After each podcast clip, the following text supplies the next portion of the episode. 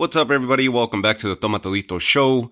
And uh, I got I got to put together a few episodes here for you. Starting with this one, there's a few episodes that I'm going to put out as it relates to trivia, some history, I guess, that's related to the sport, and uh, and it came about just because of conversations that I've had in uh, in the recent past, where people will throw out a a statement at you as it relates to boxing or or MMA, what have you, but historical. They'll throw out a statement with some historical um, uh, flaws, I guess you could say, and uh, and so it, it bothers me because people will read a headline or they'll hear a headline and then run off with it. And the one that that brought this to fruition was the uh, the youngest champ in boxing history, right? And so quite often what you hear is that people regard Mike Tyson as the youngest champion in boxing history. So it got the conversation going. So these next few episodes, yes, use them as trivia, use them as icebreakers, as conversation starters. It's good bar talk, good barstool talk, right? For, for you and your friends or, or with your family members around the table if you're discussing the sport and, um, and its history. So I did my research. I've, I've been putting pen to paper and, uh, and this is for you. So hope you enjoy it. Uh, this first one, the youngest champ in boxing history is going to be, uh, obviously debunking the statement that often gets thrown out, which is Mike Tyson uh, holding that moniker, holding that title. Now, although there is some truth to that statement, he is not the youngest champion in boxing history. He is, however, the youngest heavyweight champion in boxing history. And so there's there's where the uh, where the statement falls in line. So let's look at some history. 1956, Floyd Patterson was only 21 years old when he knocked out Archie Moore. The victory on this victory secured him his first title and also entered the name in the record books as the youngest man to win the heavyweight championship. 1956, Floyd Patterson at the age of 21. Muhammad Ali, while still fighting under the name of Cassius Clay, came close to breaking the record. In 1964, at just 22 years of age, Cassius Clay defeated Sonny Liston, becoming the second youngest boxer to become a heavyweight champion. 22, 1964, so eight years later, and he came shy of breaking Floyd Patterson's uh, record by months. Floyd Patterson's record would stand strong for three decades until 1986. And that's where Mike Tyson comes into the picture. At the age of 20, Mike Tyson defeated Trevor Berbick in what was a one-sided fight, and he won his first major title of his career. On this night, 1986, not only did he become the heavyweight champion, but also broke Floyd Patterson's record. So three decades it stood strong until Mike Tyson came into the picture and cementing himself as the youngest heavyweight champion in boxing history.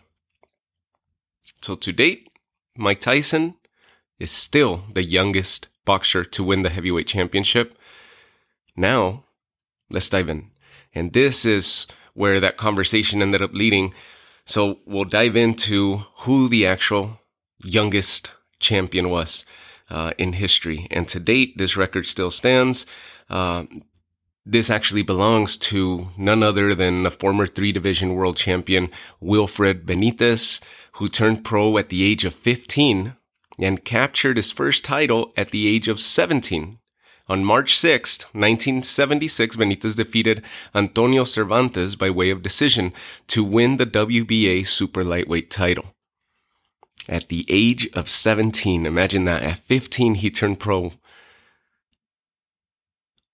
El Radar, the radar, Wilfred Benitez turned pro in 1973 uh, at the age of 15, like we just mentioned, and uh, and this is something that people often overlook. He is often, and in case you haven't you haven't realized this or you don't know who Wilfred Benitez is, out of respect to the passing of Marvin Hagler here a, a few days back, uh, that was another reason why it motivated me to put this episode out. Um, the four kings is what you often hear about, right? The four kings, uh, the golden era of boxing, uh, and those being Hagler, Hearns, Leonard, and, uh, and Duran. Now, Wilfred Benitez is often regarded and, and he's forgotten he's gotten lost in translation there somewhere. He's gotten lost in, in the history in the annals of the history books.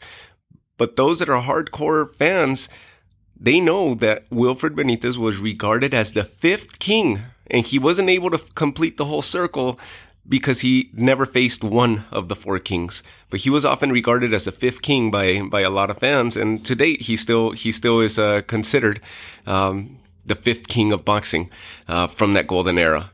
Uh, he fought three of the four. The first king that he fought in 1979, Benitez would attempt a defense of his welterweight title against none other than Sugar Ray Leonard. Wilfred Benitez lost his WBC welterweight title uh, against Sugar Ray Leonard on that night. Uh, Sugar Ray Leonard would win this. Uh, he would win and secure the first major world title of his career by way of TKO. There was controversy in this fight. Uh, the controversy lied in the fact that the fight was stopped with only seconds left in the 15th round. The referee brought the match to a halt with six seconds left in the 15th round handing the title over to Sugar Ray Leonard. And that was a controversy where it lied, where should he have let him just finish the fight?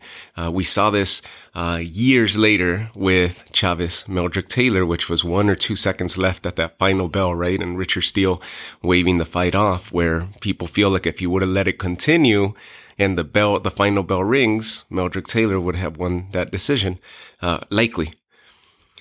This was similar. It was a highly contested match. It's in black and white. You guys could go back and, and watch this fight, Wilfred Benitez versus Sugar Ray Leonard, and see what you think. 15 round fight.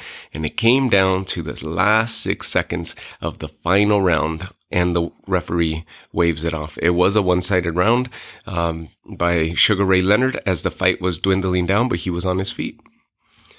So check that one out. That was Wilfred Benitez against the first king. The second king that he faced was three years later. In January of 1982, Benitez defeated Roberto Manos de Piedra Duran via decision and defended his WBC super welterweight title for the second time. The third king that he faced uh, later that same year, he stepped into the ring seeking a third defense of the same title of the WBC Super Welterweight and the man across the ring from Benitez that night in December of 82 was none other than Thomas the Hitman Hearns. Benitez was unsuccessful in his defense of this title. He surrendered his WBC super welterweight title that night to the Hitman by way of decision. The only king whom Benitez did not meet in the center of the ring, now that you put this together, of course, was the late, great, marvelous Marvin Hagler. Um, they considered making this fight. However, it seems like from uh, why it didn't come to fruition was because they considered Benitez to be too small for Hagler, and he was often overlooked. Therefore, other fights took place in Hagler's career, and uh, and that fight never never happened between Benitez and Marvin Hagler. Um, Benitez retired in 1990 with a solid record of 53 wins, eight losses, one draw, and 31 victories by way of knockout. Uh, hopefully this episode, uh, you enjoy this episode and I'll, i got a couple more that I'm going to bring to you in this, in this style. Uh, and, and hopefully you could use this. So when people throw that headline out there that Mike Tyson's the youngest champion, uh, in boxing history, you can now correct them.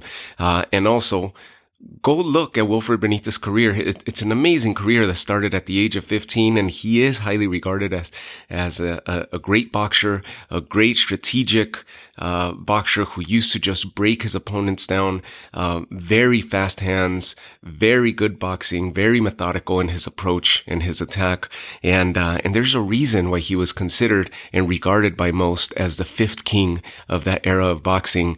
Uh, listen, if he would have fought Hagler, this conversation would be different, right? There would be five kings instead of four because he was getting in there with the best of them.